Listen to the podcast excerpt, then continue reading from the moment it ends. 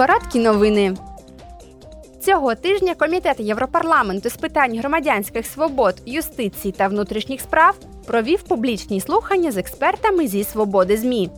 Було обговорено нові правила, спрямовані на посилення стандартів плюралізму та свободи ЗМІ в ЄС. У вересні минулого року пропозицію комісії підтримали депутати Європарламенту.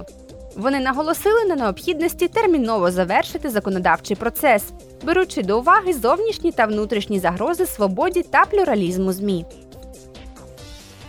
Сьогодні Європейський парламент обговорюватиме, як ЄС може надалі підтримувати Україну в боротьбі з вторгненням Росії.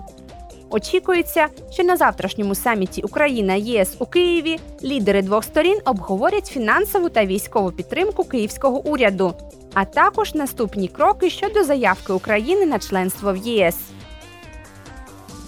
Сьогодні та завтра голова Європарламенту Мецола перебуває в Ірландії, де вона виступить на спільному засіданні верхньої та нижньої палат ірландського парламенту.